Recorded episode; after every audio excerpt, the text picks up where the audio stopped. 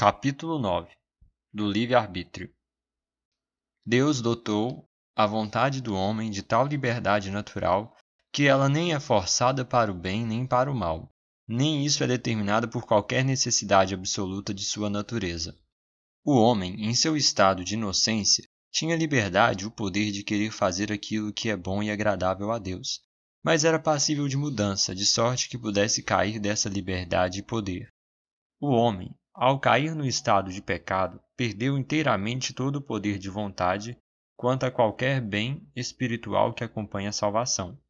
de sorte que um homem natural, inteiramente contrário a esse bem e morto no pecado, é incapaz de, pelo seu próprio poder, converter-se ou mesmo preparar-se para isso. Quando Deus converte um pecador e o transfere para o estado de graça, ele o liberta de sua natural escravidão ao pecado